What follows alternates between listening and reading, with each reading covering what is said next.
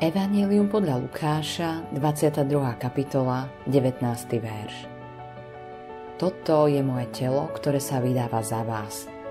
To činte na moju pamiatku.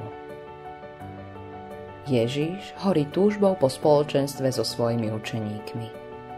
Používa najsilnejšie slova, aby nás uistilo svojej láske.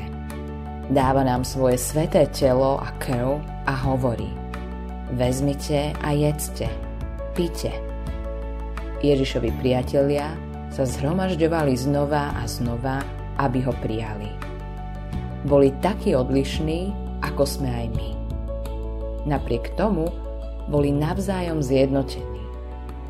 Ich srdce, myseľ a myšlienky boli obrátené na pána Ježiša. Vo večeri pánovej im Ježiš dáva samého seba. Učeníci dostali od pána Ježiša mnoho darov. Nakoniec im dal sám seba. Keď im dal svoje telo a krv, už nemohol dať nič viac. Ježiš ťa uistuje, že keď príjmeš telo a krv, máš s ním všetko. Potom si taký bohatý, ako len môžeš byť. Každý, kto má Ježiša, má s ním všetko. Jeho krv si zachovala očistujúcu moc. Robí dušu bielou ako sneh. Svojou obeťou ťa Ježiš oblieka do rúcha spásy. Jeho spravodlivosť je pripísaná tebe a s ňou môžeš obstáť na Božom súde. Stôl pánov je ozdobený aj dnes.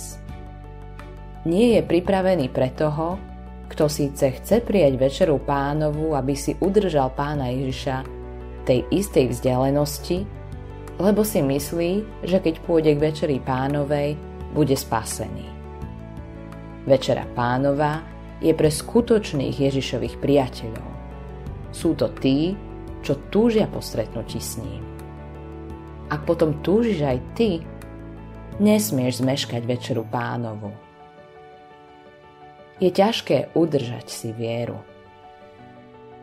Ako ma Boh môže milovať? Chce, aby si sa zjednotil s ním tak isto, ako sa chlieb a víno stávajú súčasťou tvojho tela. Nedovoľ, aby ťa Ježiš pozýval zbytočne. Príjmi jeho telo a krv. Urob to na jeho pamiatku. Autorom tohto zamyslenia je Hans Erik Nissen.